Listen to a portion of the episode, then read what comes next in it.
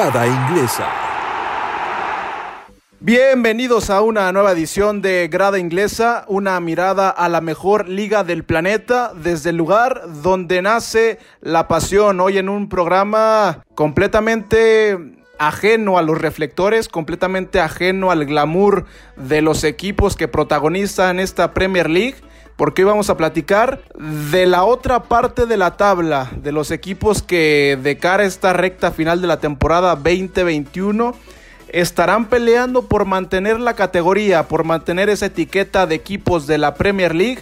Entonces habrá que ir a, estadios como Craven Cottage, como de Amex, a todos esos estadios que se llenarán de nervio en estas últimas jornadas, porque hay que hablar de los equipos que están peleando por el no descenso en esta Premier League.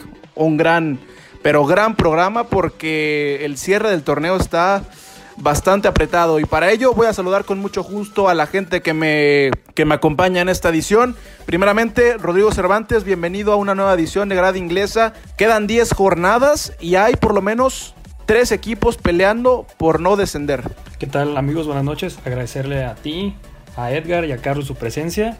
Sí, 10 jornadas y pues justamente ahorita estaba viendo la tabla y desde el partido de que perdió Brighton contra el Crystal Palace en ese clásico, no ha ganado ninguno. Entonces está él y el, ¿cómo se llama? Y el Newcastle, que también vamos a comentar sobre ese tema que va a estar bueno. También saludamos con mucho gusto a alguien que ya juega de local en esta grada, Edgar Iguerey, bienvenido. A ver, eh, ¿cómo definir este cierre de temporada en la parte baja de la tabla?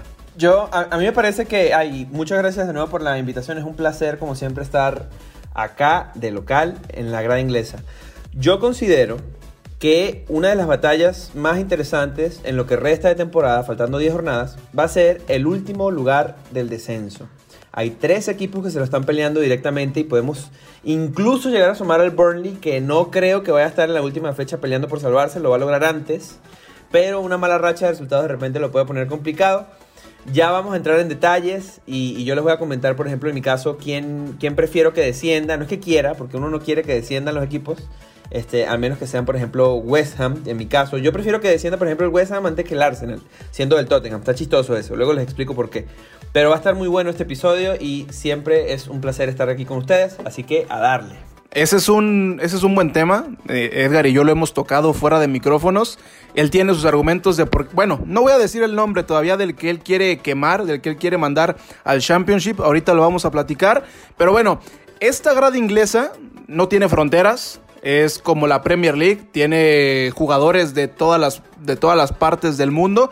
Y en este momento vamos a hacer un enlace hasta el corazón de Londres y prácticamente a la vuelta de una de las canchas más icónicas de esta Premier League y para eso voy a saludar con mucho gusto a Carlos Beccachechi que vive en Londres y que prácticamente es vecino de Craven Cottage y por consiguiente es aficionado del Fulham. Carlos, bienvenido a Grada Inglesa. ¿Qué tal chicos? Mucho gusto y gracias por la invitación el día de hoy. Eh, como mencionaba Edgar, la batalla por la zona baja está bastante apasionante y al parecer el Fulham está viendo una luz al final del túnel, cosa que hace tres meses nadie la veía y hasta pedían la cabeza de Scott Parker.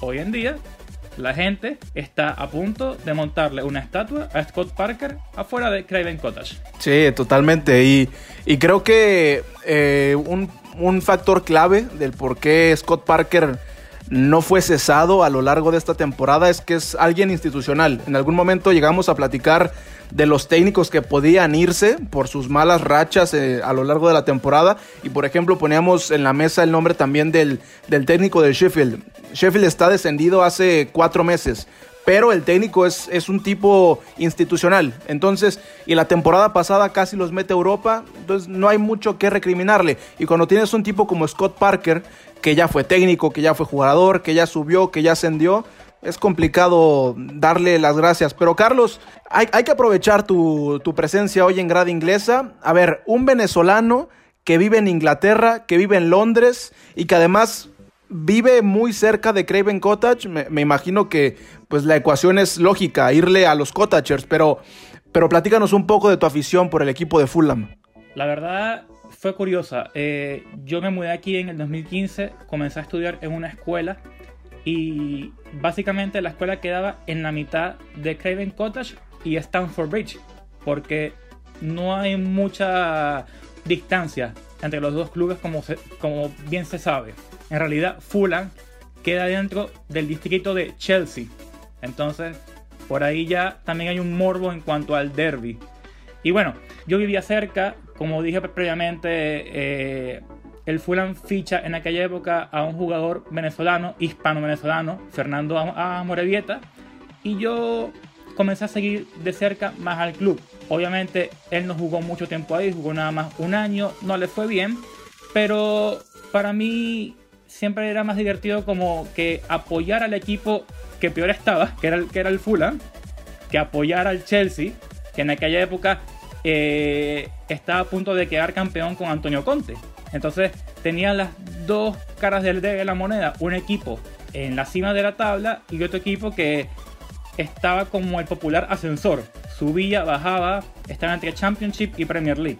Entonces era más divertido ser del Fulham, había más emoción. Dos puntos a destacar de lo que nos cuenta Carlos. La primera, eh, benditos problemas del primer mundo, ¿no? Vivir entre Stamford Bridge y Craven Cottage es como acá decir, vivo en medio del Estadio Jalisco y del 3 de marzo. No se puede, es imposible por las distancias, ¿no? No hay manera. sí, no, no, no, no hay manera, es, es imposible. Y, y, lo segundo, eh, me imagino, Carlos, que has tenido la oportunidad de estar en Craven Cottage. ¿Nos puedes platicar un poquito de cuál es la atmósfera? Porque mucho se habla de ese estadio, el típico estadio inglés que ha pasado prácticamente todo un siglo y no le han metido casi mano hasta, hasta este año. Y sí, lamentablemente iba a ese tema porque para mí la magia de ese estadio es que se, es que se ha mantenido intacto desde 1890, si mal no recuerdo, salvo unos cambios lógicamente en los graderíos y todo lo demás, pero la estructura sigue siendo igual. Eh, si, si, tú vas a las afueras de Craven Cottage, tú ves son las puertas grandes de madera que están una por una enumeradas. Y es lo icónico del estadio. No es como ir a Wembley, a White Hart Lane en aquella época, a The Emirates o a Stamford Bridge. Es una imagen totalmente muy diferente y es lo que le gusta aquí al, aficionado inglés porque lo lleva al fútbol de los 80, de los 90 y la verdad es que ahora se ve que el estadio le está metiendo mucha mano de hecho, no han parado de trabajar, incluso desde que la pandemia se agudizó hace ya un año. Y los trabajos están bastante adelantados. Si bien es cierto, Chadwick Khan dice que el cambio no va a ser muy grande estéticamente, pero la verdad es que se, planea que la diferencia va a ser abismal. Ellos quieren que el club se parezca más en imagen a un club actual que a un club antiguo. Así que veremos qué pasará. Lo que sí es cierto es que el club ha invertido mucho dinero en ese estadio y no sería bueno en estos momentos volver a Championship. Sí, ese es un punto importante, justo lo iba a mencionar. Estás remozando algo que ya de por sí es icónico, que ya es histórico, que es patrimonio cultural del fútbol inglés. Y ahora imagínate que lo termines y con el equipo en segunda división. Será complicado. Hemos hablado del tema económico, sobre todo en el contexto de la pandemia. Habrá que ver. Y bueno, ya entrando, ya entrando en materia, hay que hablar de los últimos puestos de esta Premier League. A ver, vamos de abajo hacia arriba. Número 20, Sheffield United. 14 puntos en 28 partidos. Estamos de acuerdo que ya se fue, ¿no? Que ya está jugando de, que ya está jugando de gratis, ¿no? Ahí no tiene chance nada. sí, estamos de acuerdo en que Sheffield ya se fue y pues está jugando de gratis en Premier League, ¿no? Después, puesto número 19, el West Brom, los Albions. 18 puntos en 28 partidos, uno de los pocos equipos que ha despedido a su entrenador en esta temporada, se fue Slaven Village y hoy eh, el West Brom está a, me parece, a 8 puntos del Fulham, que es el, equipo que ahí está peleando. Entonces, ¿estamos de acuerdo en que West Brom también ya se fue? Sí. A ver, la pelea buena es el 18. Sí, tiene tres partidos sin perder, ¿ok? Pero... Pero el, pero el tema es que hay que ganar, no solamente no perder. yo, estuve, revisando los, los, calendarios y la verdad es que no la tiene fácil. Este, por ejemplo, a diferencia del, Fulham que ya le tocó eh, bailar con alguna de las más feas. Eh, acá, acá el tema del West Brom, más allá del hecho de que no ha perdido los últimos tres partidos, eh, pero ganó uno de dos y el otro los otros dos los empató. está complicado los equipos que tienen que enfrentar y no, no creo que, que se salven. Está muy difícil. No, pues vas contra el Leicester, contra el Arsenal, contra el Liverpool y contra los Eurohammers. Creo que tu panorama sí es muy incierto. Mira, que yo de ahí quitaría Liverpool que Liverpool ahorita es una, es una desgracia. El Liverpool es un, es un mar de lágrimas, es una tristeza. Es increíble. Cinco al hilo perdidos en Anfield. Algo histórico, algo que nunca había sucedido en la historia de ese estadio. Nunca había pasado eso que Liverpool perdiera cinco al hilo en Anfield. Histórico. Y, ah, y, todavía más impactante después de la temporada del campeonato. Pero bueno, siguiendo con los, con los equipos del descenso, ahora sí llegamos a donde se pone bueno el juego. Posición número 18. La última que da eh, boleto para Championship. Y ahí está el Fulham, los Cottagers, que en 28 partidos han conseguido 26 puntos. Sigue siendo una cifra muy baja, pero si nos ponemos a ver los últimos partidos de Fulham, le ganaron al campeón en casa, vencieron al Sheffield, eh, le ganaron al Everton también en Goodison Park. Entonces es es notoria una mejora en, la, en, el desarrollo del juego de Fulham. Y entonces yo les quiero preguntar, ¿por qué el Fulham ha mejorado tanto? ¿A qué ha apostado para hoy seguir en la pelea después de que había tenido una primera vuelta desastrosa?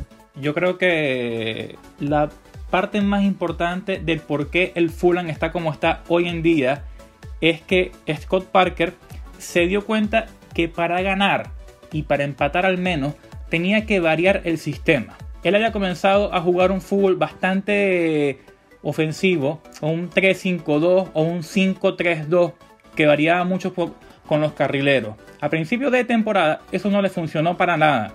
De hecho, salió goleado varias veces. De hecho, lo goleó el Arsenal. Y sabemos cómo está el, Arsenal hoy en día. Eh, también hay que destacar que desde Navidad el cambio de tuerca que ha tenido el Fulham ha sido bastante notable, ya que es el segundo equipo en la Premier League, nada más y nada menos por detrás del Manchester City, que ha encajado menos goles desde la jornada de Navidad hasta hoy en día. Los Citizens llevan 5 goles en contra, el Fulham nada más lleva 10 desde la jornada de Navidad, lo que habla de un muy buen rendimiento de la, de la defensa y lógicamente de quien para mí ha sido el mejor jugador en la temporada, Alfonso Areola. Mira, yo tenía otros nombres en la mente, pero a ver, Rodrigo Cervantes, Edgar, ¿quiénes son las notas más altas de este Fulham, por lo menos en el, en el inicio de año? Porque ese. Los nombres que yo tengo en la cabeza eran a la delantera y eran algunos jugadores ingleses, pero quiero escucharlos ustedes. Porque después de este dato que nos da Carlos, es impresionante que el Fulham, después del City, sea el equipo que menos goles ha recibido. Yo siento que no, veo como el referente que sea Lukman el, o uno de los del ataque como Mitrovic. Yo por así decirlo pondría el partido de ayer con este cuate Joaquim Anderson. Anders. Joaquim Andersen. ese güey neta le salvó el culo al Fulham el partido de ayer. O sea, neta se aventó un partidazo tuvo esa que le detuvo a casi casi a Sadio Mané. Entonces yo creo que también si le van a poner una estatua a Scott Parker, que yo ya lo estaba linchando, tendrán que ponerle una estatua también a ese güey. Yo considero que hay una columna vertebral que le cambió la cara al Fulham, comenzando por Alfonso Areola, que es un gran portero. En, el, en el último de los pocos partidos que ha perdido el Fulham, que fue contra el Tottenham, yo ya la veía muy difícil porque Areola sacaba y sacaba todo lo que estaba tirando Kane, todo lo que tiraba Son. Eh, y dije, este, este vato nos va a quitar este partido. Estoy seguro que nos va a quitar este partido. Al final no terminó sucediendo, gracias a Dios. Pero qué gran, gran desempeño está teniendo Alfonso Areola como, como portero de este equipo. En esa columna vertebral, si vamos subiendo líneas, eh, Joaquín Andersen es de los mejores centrales de esta temporada. Está haciendo un trabajo fenomenal. Sale jugando con pelota dominada, despeja cuando tiene que despejar, un IQ futbolístico muy alto, tiene poder aéreo, tiene juego aéreo, es un gran central y ya lo quiero en mi equipo. Si yo pudiera decidir qué central quisiera para el Tottenham, yo lo elegiría a él porque ya tiene experiencia en la Premier, tiene mucha calidad, tiene personalidad. Y la verdad es que me gusta cómo, cómo se desempeña. Sambo Anguisa y Mario Lemina en el medio campo le han dado mucho soporte a la defensa. El hecho de que el Fulham sea la mejor defensa de la Premier desde diciembre tiene mucho que ver con el respaldo del medio campo a la línea de defensores. Mario Lemina y eh, Sambo Anguisa han tenido también un desempeño muy importante. Y en ataque, dos nombres. El tema de Ademola Lukman, que ha tenido una historia bastante particular en su desarrollo como jugador siendo canterano del Everton, luego yendo a Alemania a, desarrollarse, que lo que yo considero que fue una gran decisión eh, para, todo lo que fue su carrera y lo que está demostrando ahora como un jugador consolidado de Premier, tiene que ver con ese desarrollo, los minutos que vio en otra liga como la alemana. Y eh, Iván Cabaleiro, a mí me parece un jugador muy desequilibrante. Se me asemeja mucho al estilo de Adama Traoré cuando está realmente eh, afinado. Por esa banda siempre va a estar incisivo, es muy difícil quitarle la pelota en enfrentamiento uno contra uno, es bastante difícil de doblegar. Eh, tiene mucho portento físico, mucha potencia, mucho arranque, buenos centros. Eh, yo, yo, le daría eh, esos nombres como lo particular. Areola, Anders en la defensa, Lemina y Sambo Anguisa en el medio, Lukman por una banda y Iván Caballero por la otra, en el ataque.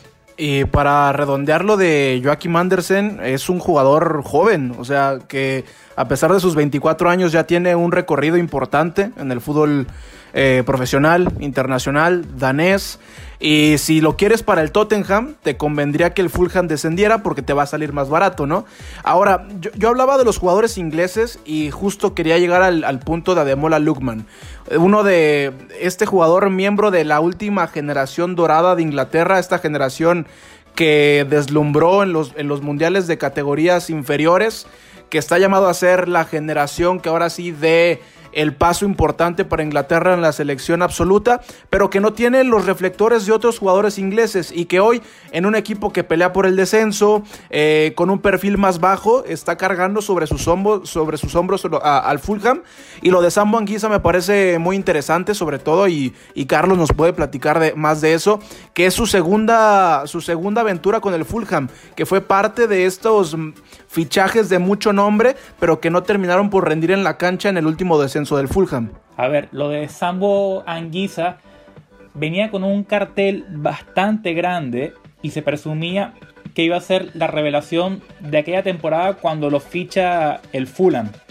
Lamentablemente se cayó por completo, tuvo que dar un paso al costado, irse al Villarreal, resucitar como jugador y volver al Fulham. Y esta temporada ha sido fundamental en el medio campo.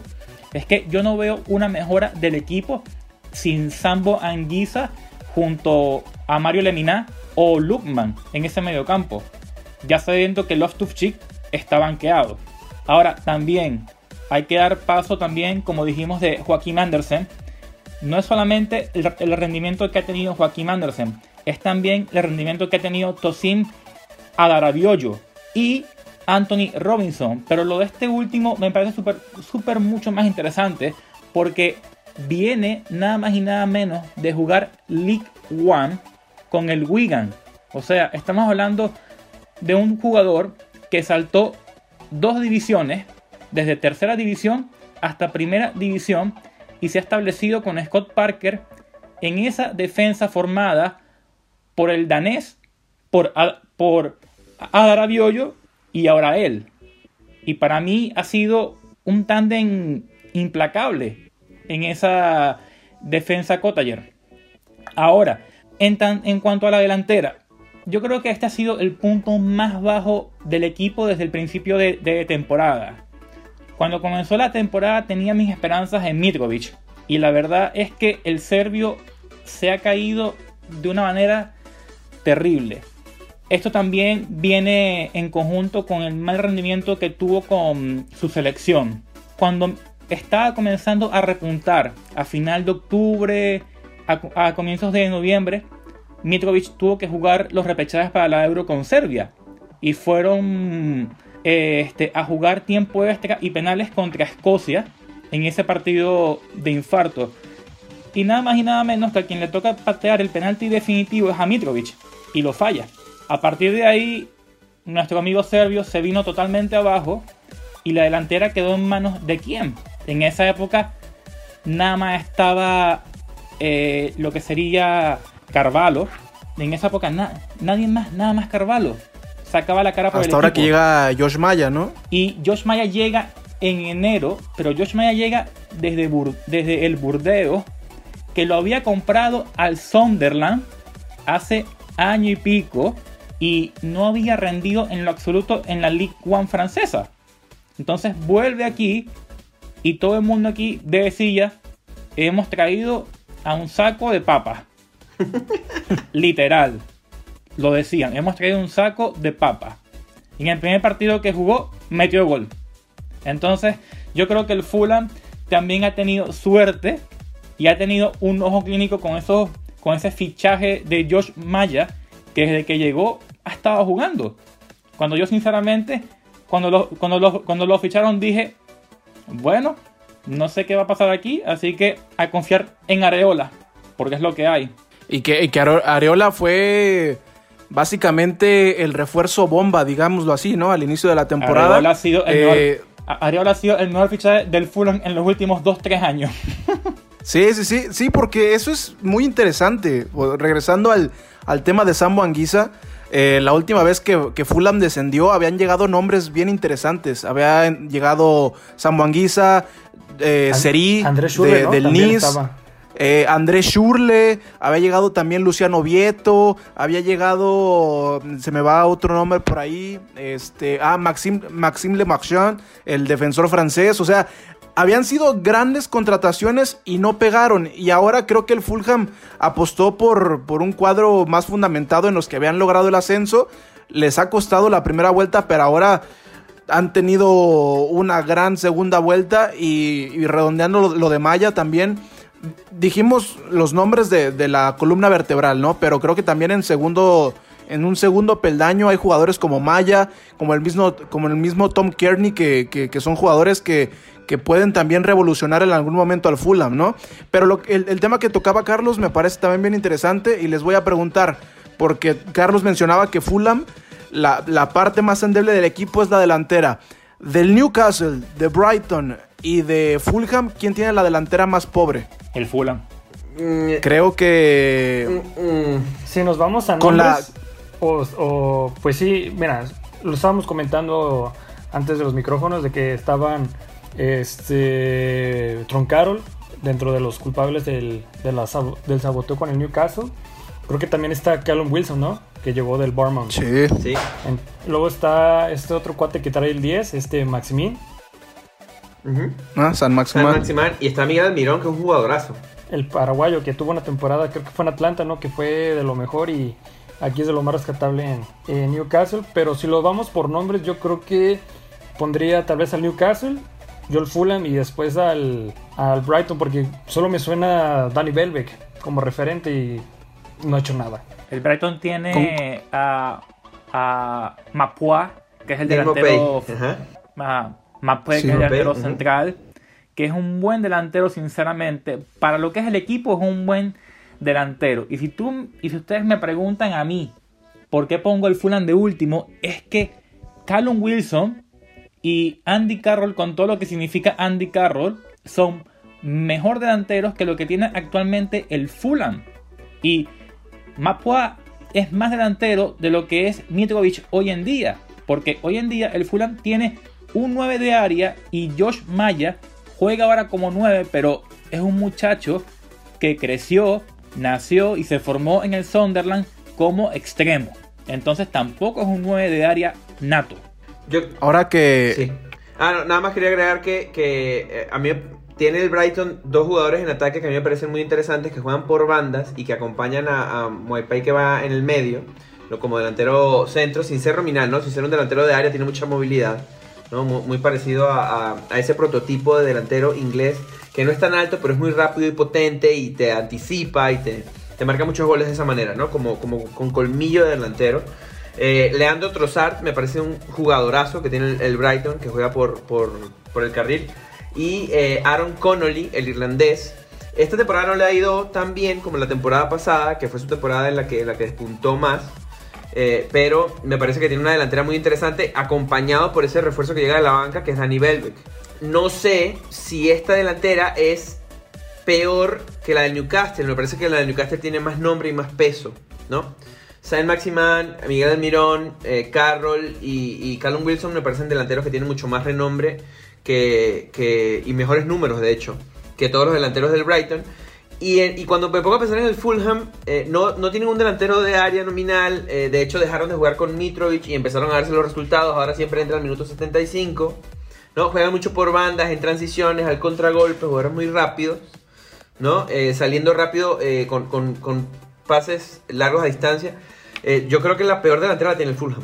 Sí, mira, es que, por ejemplo, en descargo de Mopey, yo también creo que es un buen delantero, pero es muy parecido, no en calidad, o sea, guardando las distancias, pero es parecido a lo que es Firmino para el Liverpool. O sea, no es un delantero goleador, es un delantero que es importante para el esquema del equipo.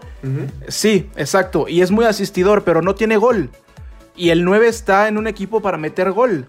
O sea, es un buen delantero, pero me parece que no es tan efectivo. Y yo creo que de entre estos tres equipos, el mejor delantero es Callum Wilson. Sin si a duda mí me alguna, preguntas, no, sin duda a- alguna. a- Lejos. si a mí me preguntas qué delantero quiero en mi equipo de, de estos tres equipos, es a Callum Wilson. Pero si me, pregunta, si me hubieras preguntado hace tres años, te hubiera dicho que Mitrovic. Pero lo de Mitrovic ha venido muy a la baja. Creo que en cuanto a calidad, creo que tendrían que ser Mitrovic y Callum Wilson. Pero ya lo dijo Carlos, Mitrovic está en, en otro mundo en este momento. Pero bueno, estamos hablando de Mopey. Hay que hablar ahora del Brighton que se cayó dramáticamente. O sea, yo aquí lo he mencionado en varias ocasiones. A mí me parece que el Brighton no juega mal. Brighton tiene dos, tres jugadores muy interesantes, pero creo que para los que hemos visto algunos partidos del Brighton no ha contado con mucha suerte. El ejemplo perfecto es el, del- el del derby contra el Crystal Palace. Le, pe- le apedreó la portería, le llegó, le llegó y le llegó, no metió el gol y en la última llega Cristian Benteke y les mete el gol, les, roban los tres puntos en, propia, en propio en propio campo y hoy, después de una mala seguidilla de partidos, el Brighton ya es número, 10 número 17 con los mismos puntos que el Fulham. Solo es tiene- increíble. solo ¿Qué ha pasado? Tiene tres goles menos el, el Fulham, porque tiene creo que menos 11 y el Brighton tiene menos 8. O sea, es una diferencia Sí. de nada. Sí, sí, sí. El Fulham tiene menos 11, Brighton tiene menos 8. Pero a ver, yo creo que es mucho por cuestión fortuna. Pero ustedes, ¿por qué creen que Brighton se cayó tan feo? Yo creo que no le alcanza más. eh, bueno, para, para tener un poquito. Para responder esta pregunta, yo quisiera tener un poquito más de, de retrospectiva, ¿no? Entrar un poco en contexto. El, el Brighton, y por eso es que yo lo elijo como el equipo que, que podría descender. eh, así lo veo. Entre Newcastle y entre Fulham y Brighton, yo creo que el equipo que menos pertenece a la Premier League es el Brighton. Históricamente. ¿Quieres o prefieres? No quiero, pero, pero si me ponen a elegir, este, si, yo, si yo me pongo a pensar cuáles de estos tres equipos eh, corresponde más a Premier, a, la Championship que a la Premier, yo diría Brighton. Es un equipo que históricamente no ha estado en la, en la, en la división más elevada del fútbol inglés. Si bien es cierto que en sus últimos años, los años que ha estado en la Premier, han tenido un proyecto maravilloso, un proyecto muy exitoso. Que este equipo llegue a la Premier y se mantenga tantos años es realmente difícil. Es una ciudad eh, que no está acostumbrada a fútbol de Premier League, para empezar. ¿No? Jugadores muy talentosos, tienen una plantilla llena de mucho talento. De nuevo, para mí Leandro Trossard es de los mejores jugadores de ataque de la liga. Pero no tiene ese, ese aval histórico de Premier League que sí tiene el Newcastle, por ejemplo, donde han jugado de las más grandes figuras de, la liga inglesa. Eh, y, no es un equipo con tanta tradición, con un estado, con, un esquema de, de- de trabajo como el Fulham, por ejemplo, siendo un equipo de Londres histórico, del este de Londres. Eh, si yo pudiera elegir, este, ¿cuál prefiero que se vaya? No que quiera, ¿ok? No, ninguno de los, de los equipos tengo yo, le, le tengo yo ese, ese odio carnal como el que le puedo tener al West Ham o al Arsenal, por ejemplo. Eh, pero yo creo que el Brighton es el que no pertenece tanto a la Premier League. Y creo que eso al final termina pesando. Y por eso ese bajón, que también tiene que ver mucho con lo futbolístico, pero yo creo que lo mental, ya, ya hay un agotamiento en esta plantilla, que tiene también un par de años juntos, y que simplemente no tiene la calidad para pertenecer a esta liga. En, en conjunto, ojo. No, y Jere, luego lo que le espera al Brighton. O sea, fíjate, tiene que. De los que están en, la punta es el United. Luego va a, este, contra Everton. Luego va contra Chelsea. Luego va contra el West Ham. Luego va contra el City. Y al final cierran con el Arsenal. O sea, de entrada no tienen un cierre de, de sus 10 partidos de los mejores.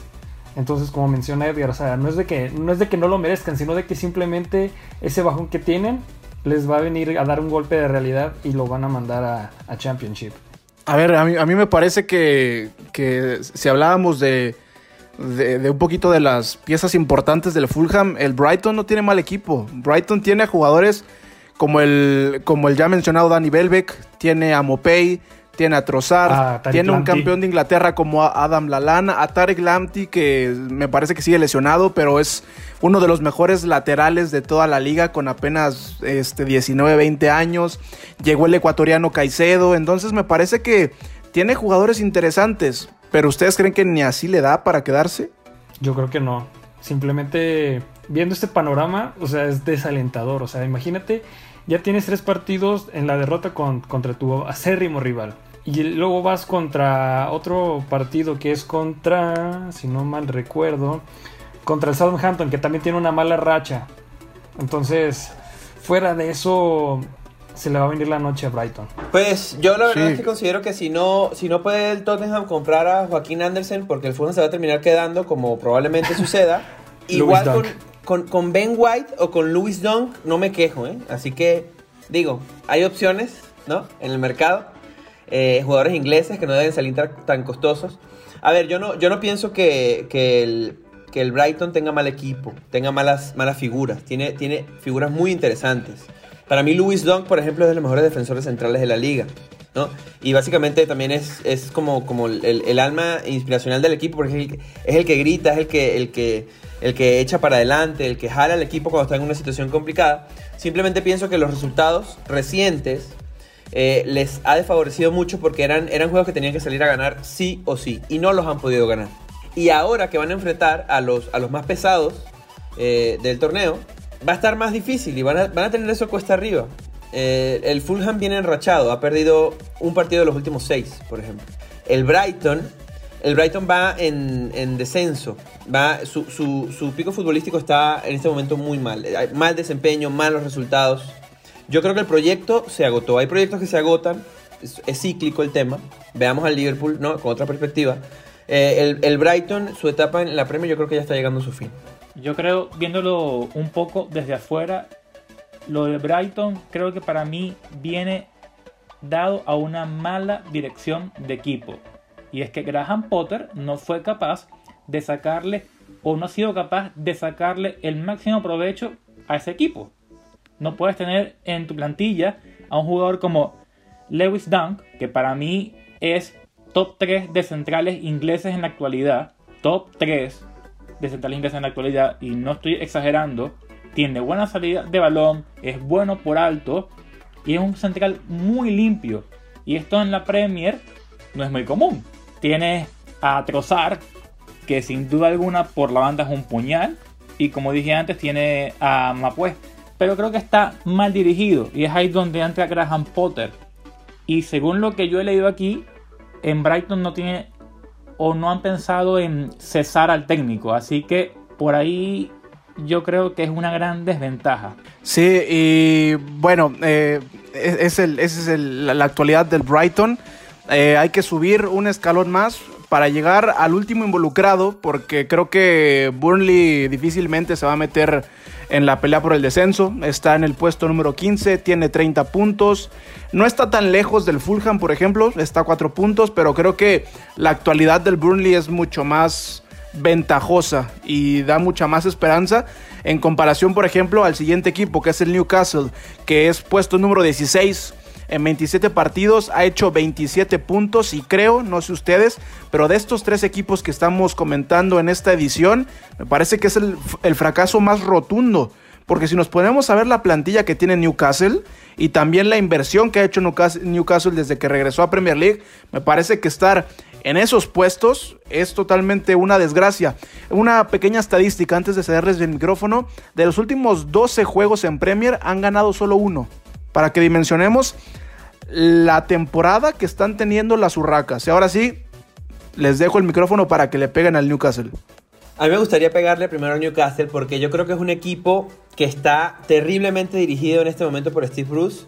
Es un equipo que está totalmente desconectado de su filosofía, entendiendo que el Newcastle, para que para de repente alguien que nos escuche que no tenga este, el contexto completo, se conoce el Newcastle como uno de los, como uno de los equipos que mejor trata la pelota en Inglaterra. ¿Ok? Eh, están, están, se supone, o sea, históricamente son de esos equipos que siempre van hacia adelante, que juegan a ras de piso, que son muy ofensivos y que tienen una propuesta futbolística, eh, por decirlo de alguna manera, eh, interesante. Y el Newcastle de hoy en día está totalmente alejado de eso. Está totalmente alejado de eso y yo creo que es responsabilidad directa de Steve Bruce, que es el que comanda el cuerpo técnico de este equipo. Y hay dos elementos para mí que son fundamentales para hacer un análisis del Newcastle esta temporada, aunque creo que se van a salvar por el peso, el peso propio de su camiseta. Lo primero es que Rafa Benítez debía estar en el banquillo y por una pelea personal, con una discusión personal con el propietario del equipo, se fue. Porque simplemente el, el Rafa Benítez le dijo necesito jugadores, necesito presupuesto. Y el propietario del equipo se negó y él simplemente prefirió renunciar porque sabía que era inviable mantener el proyecto de esa manera. Porque Rafa Benítez no, está acostumbrado a pelear puestos de descenso. Es uno de los, de los técnicos de más renombre en Europa. Él está acostumbrado a pelear incluso para clasificar a Europa. Ese es, ese es su, su perfil como entrenador. Y el segundo elemento, que es importantísimo, es que este equipo estuvo a punto de ser vendido hace menos de un año. Este equipo le iba a comprar un jeque. La compra no procedió porque hubo dudas sobre el origen del dinero, sobre el origen de la riqueza de esta persona. No, bueno, todos ya, lo, todos ya lo ponían como el nuevo Manchester City. Sí, estuvo a punto. De hecho, Mauricio Pochettino sonó como la propuesta de dirección técnica que iba a tener este nuevo proyecto del Newcastle y demás. Eh, yo creo que hay muchísimos problemas de administración, de dirección, de dirección deportiva, de dirección como, como empresa y dirección deportiva, porque este equipo no está respondiendo a la responsabilidad histórica que tiene y eh, yo creo que tienen que rodar cabezas por lo mismo. No puede ser que un equipo tan pesado esté pasando por esta situación. Sí, pero hay que tener en cuenta que el Newcastle es probablemente el, el equipo de toda la Premier League que tenga el peor presidente en el mando. Y ese es Mike Ashley. Sin duda alguna. Y todo comienza en Mike Ashley y termina en Mike Ashley. No, pues que se puede A ver, por ahí Dale, Roy. No, de que estoy viendo el, calendario de, del Newcastle y pues básicamente se miden este, el 20 de marzo contra el Brighton. Luego tienen otra pelea con un rival cercano que es el Burnley. Luego van contra el Sheffield United el 15 de mayo y cierran en el partido que hemos mencionado varias veces contra el Fulham. Entonces, este partido, como lo hemos reiterado varias veces, va a ser el, clave. O sea, realmente, si los dos están empatados, ahí es la permanencia, jugar a morir. Y lo que mencionaba Edgar, de que veamos de que sí, el, el Euro Newcastle, de que van a traer a Mbappé, que van a traer a sabe quién, no sé de qué tanto. Y este Newcastle siempre va arrastrando problemas. Me acuerdo perfectamente cuando descendieron en la 2008-2009. O sea, completamente fue de los primeros este, indicios de que este equipo realmente es pues muy volátil. Sus jugadores, su directiva, más que nada lo hemos visto con Steve Bruce de que ha estado yendo y viniendo a otros clubes. Entonces es un equipo que ni siquiera, ni siquiera tiene este, cabeza y no está operando tal cual. Entonces prácticamente es algo que es irremediable de que se vayan a ir también. Este Newcastle no funciona desde, desde la partida de Santi Muñez. Este. No, eh, chiste aparte, tengo que corregir un dato. De los últimos 12 juegos en Premier League, Newcastle ha ganado dos, que sigue siendo eh, una tristeza. Le ganaron al Southampton, tres goles a dos. Y le ganaron al Everton en Goodison Park. Pero a ver, Carlos mencionaba el tema de la presidencia de Newcastle. Y antes de entrar a grabar, nos había platicado de por ahí que parece que le están teniendo la cama a Steve Bruce, que hay un vestidor roto. Sí, de hecho salió la, noticia la semana pasada en los medios eh, ingleses de que ya saben que Martín Dubraska estuvo afuera como 5 meses, quien fue el portero titular del Newcastle la temporada pasada y quien debía ser el titular esta temporada. Él se lesionó, estuvo fuera y le habían dado la titularidad a Carl Darlow. Darlow es un jugador criado en el Newcastle, es canterano del Newcastle y tuvo, ya ha tenido una magnífica temporada porque siendo suplente se ha encargado del equipo de la mejor manera. ¿Qué pasa? Que hace dos semanas, cuando Dubravka vuelve a la titularidad, Darlow se entera porque Steve Bruce lo dice en la conferencia de prensa antes del juego, el día antes del juego. Y esto generalmente se debe comunicar en las prácticas los días anteriores. Entonces hubo ahí, se rompió el código de vestuario y es ahí cuando Carl Darlow junto a John Shelby, nada más y nada menos, y Andy Carroll, al parecer se han unido para pedir la cabeza de Steve Bruce.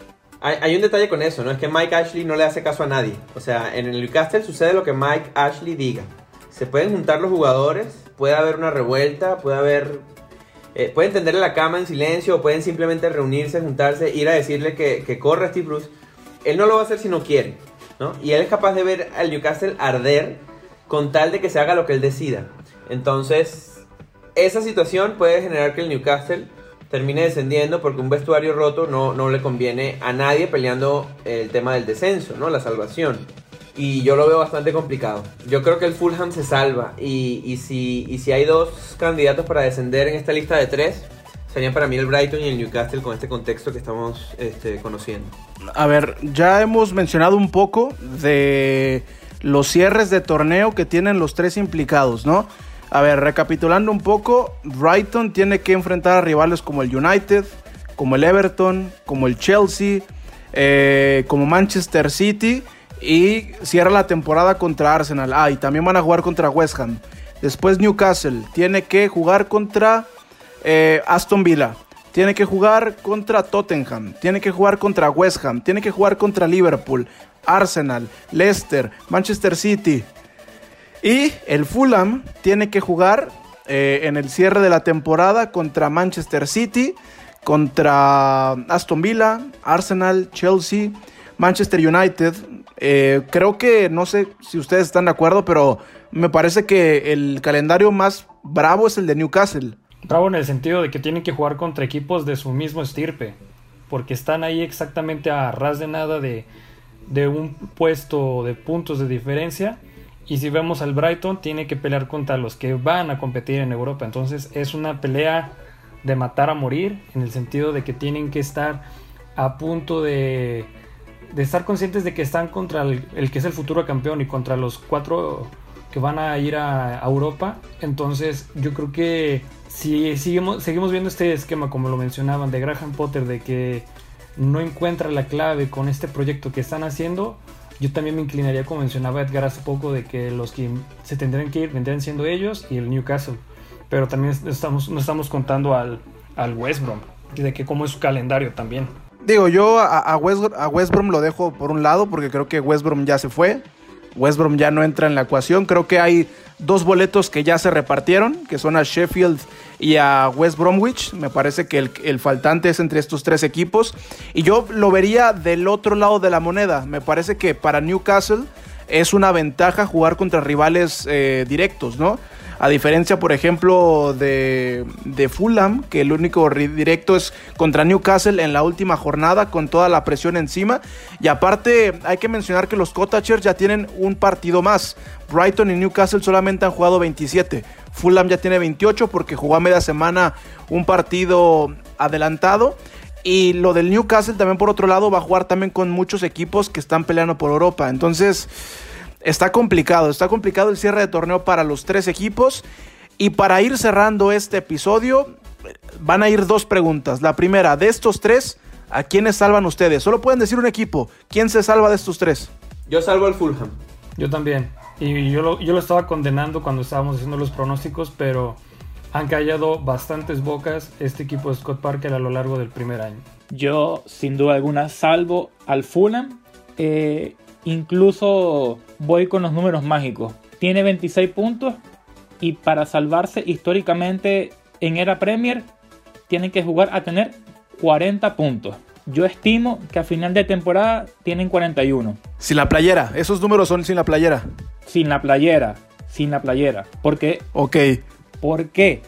Porque el calendario es verdad, está complicado para los tres equipos, pero el Fulham tiene unos partidos de diferencia para medirse contra rivales que están en la cima de la tabla. Sale del City la semana que viene, pero ya no ve más a un Big Six hasta el mes de mayo. El calendario de abril es bastante benévolo para los Cottagers. Ahí puede estar la, la diferencia con respecto al resto. Una vez salen del City, les toca Leeds, Aston Villa y Wolves. Entonces ahí creo que tiene una autopista bastante accesible. Y ya luego queda el Arsenal, que yo actualmente lo considero en un partido que puede ser accesible dependiendo de cómo esté el equipo de Arteta en Europa League. Ese es un buen punto, ¿eh? Este, híjole, em, creo que por, que por inercia, creo que por calendario y por los argumentos que da Carlos, creo que Fulham es el que tiene más chances. Creo que Fulham está en un, mejor estado físico y futbolístico que Newcastle y que Brighton. Entonces creo que, que Fulham pudiera ser el, salvado al final de la temporada. Pero entonces aquí va la segunda pregunta. Yo tengo marcado en el calendario la última jornada, que es Fulham contra Newcastle. Pero entonces, bajo este escenario que todos estamos poniendo, me están diciendo que el verdadero partido trascendental de esta temporada va a ser en dos semanas, el Brighton contra Newcastle, y que ahí se va a decidir el siguiente descendido. Completamente. Yo considero que sí, y en el peor de los escenarios para el Newcastle, el, el, Newcastle va a tener que empatar o ganarle al Fulham en la última jornada, pero realmente nos va a dar un panorama mucho más claro justamente ese partido en dos semanas. El Fulham al momento de enfrentar al Newcastle en la última jornada seguramente ya va a estar salvado. El Newcastle va a tener que sumar. Eh, es probable, ese es el escenario que yo veo. Y si el Brighton pierde contra, contra el Newcastle en dos semanas, ya tendría un pie y mitad del otro en Championship. Yo creo que tu primera respuesta se responde con el resultado de Brighton y Newcastle. Es, es, sencillo, es sencillo. Mira, que bajo ese escenario, eh, al mismo tiempo que se esté jugando el Newcastle contra Fulham en la última jornada, el Brighton va a estar también visitando Londres para visitar al Arsenal. Entonces, el Brighton, más allá de la tristeza que es el Arsenal, no tiene una última jornada fácil. Entonces, o sea, seguiríamos teniendo drama, más allá de que ya no sea Fulham Newcastle, seguiríamos teniendo drama. A mí personalmente, y, no por perjudicar a Carlos, pero me gustaría que el duelo definitorio fuera Newcastle y Fulham, que fuera en un solo partido, una final en la última jornada. Sería impresionante, sería increíble, un cierre de fotografía. Pero bueno, entonces, poniendo este escenario, ¿quién se va? ¿Brighton o Newcastle? Yo voto por, por el Brighton y de hecho ya lo había comentado, yo nada más resalto de nuevo mi, mi opinión. Me parece que el, el, impulso negativo que tiene el Brighton lo va a ir jalando hacia abajo. El, el, Newcastle también tiene un impulso negativo, pero se alcanza a salvar por los nombres eh, y por el peso de su camiseta. Y el Fulham va en ascenso, entonces creo que el Brighton se va. Bueno, si lo ponemos así tal cual en números de los últimos cinco, se tendría aquí el Brighton, pero también, bueno, no, es que tenga nada en contra del Newcastle, pero tampoco están haciendo mérito, o sea, llevan solamente 5 puntos. Entonces, con lo que nos comentaba Carlos de lo que les, si le están tendiendo la cama a Steve Bruce y con el mundo utópico de su directivo, pues yo creo que también ahí. Pero creo que por números, Brighton. Yo también opino que por números y por estilo de juego, el más perjudicado es el Brighton. Y ojo, como estilo de juego, eso también va en consenso con el mal, con la mala dirigencia que tiene Graham Potter en ese equipo. A pesar de que Newcastle no juega bien al fútbol, porque no juega bien al fútbol y creo que debe ser el equipo más aburrido de Inglaterra para verlo jugar, yo creo que el Brighton está mal dirigido. Muy mal dirigido, incluso peor que, que el Newcastle actualmente. Así que por eso los veo también en Championship el año que viene. Yo voy a ir contra corriente y pongo las fichas por Newcastle. Yo creo que si tenemos que decidir entre Brighton y Newcastle, yo pongo las fichas por las Urracas. Y creo que sería hasta un proceso que pudiera ayudarle a la institución para reconfigurarse. Hay equipos que tienen que descender para, para hacer un proceso de autoevaluación y para mejorar de cara a los próximos años. Y Newcastle ha estado navegando en la mediocridad desde que regresó a la Premier League. Entonces, vamos a ver, la, realidad es que el cierre de torneo va a estar muy interesante y que a pesar de que solamente es un boleto el que queda, ese boleto va a estar prendido de aquí a lo que resta de la temporada, que son entre 10 y 11 partidos. Eh, Carlos Becachechi, gracias por tu tiempo para Grada Inglesa. Las puertas están abiertas y solamente me queda decirte pues suerte con tus cottagers. Eh, gracias por la oportunidad y bueno, espero volver muy pronto para celebrar la permanencia para la temporada 2021-2022. Acá tienes la puerta abierta para cuando estemos haciendo la revisión de lo que fue la temporada 2021. Ojalá que vengas con una sonrisa en el rostro y no con lágrimas. Eso nos dirá mucho de lo que habrá pasado al término de la temporada. Edgar Iguerey, eh, gracias nuevamente por estar en grada inglesa. Y pues también hay que hablar en un momento del Tottenham que, que revivió. Le dieron eh, primeros auxilios y parece que no pasó nada en el último mes y medio y otra vez están en la pelea. Sí, pues muy contento, muy contento, muy contento con las tres victorias. Eh, muy contento con las tres victorias al hilo. La verdad es que era, era el, nivel que yo esperaba del equipo. Y sobre todo contento porque en los últimos seis partidos Gareth Bale ha anotado 6 goles y ha dado 3 asistencias. Y parece ser eh, una imagen más similar al Gareth Bale que recordamos los aficionados del Tottenham de 2012-2013 para abajo. Entonces muy contento, muchas gracias por la invitación, siempre es un gusto estar con ustedes y esperemos que las buenas noticias sigan llegando. Y Rodrigo Cervantes, vámonos, pero a ver, suelta lo que traes en el pecho porque el United le ganó al City. Que no va a servir de nada, pero le ganó al, pero le ganó al City. Nada, no sirvió de nada, pero hasta yo me quedé sorprendido con ese penal en el minuto uno que te dije que iba, iba a meter este Bruno Fernández de penal, pero me quedé pensando más en el caso del Newcastle de que si descendía, imagínate un escenario donde ascienda el Sunderland, ahí hay un clásico en Championship. Ese es un gran punto, ¿eh? Ese es un gran punto. Y el Sunderland, que tenemos pendiente un programa sobre los Black Cats, me parece que va bien en la tercera división. Entonces, sí, que se vaya el Newcastle, ¿no? Para que tengamos clásico, para que tengamos derby y, para tener un episodio eh, especial en Gran Inglesa. Pues vámonos muchachos, a nombre de Rodrigo Cervantes, de Edgar Iguerey, de Carlos Becachechi y de toda la gente que hace posible Gran Inglesa, yo soy Gerardo Guillén y nos escuchamos en la próxima.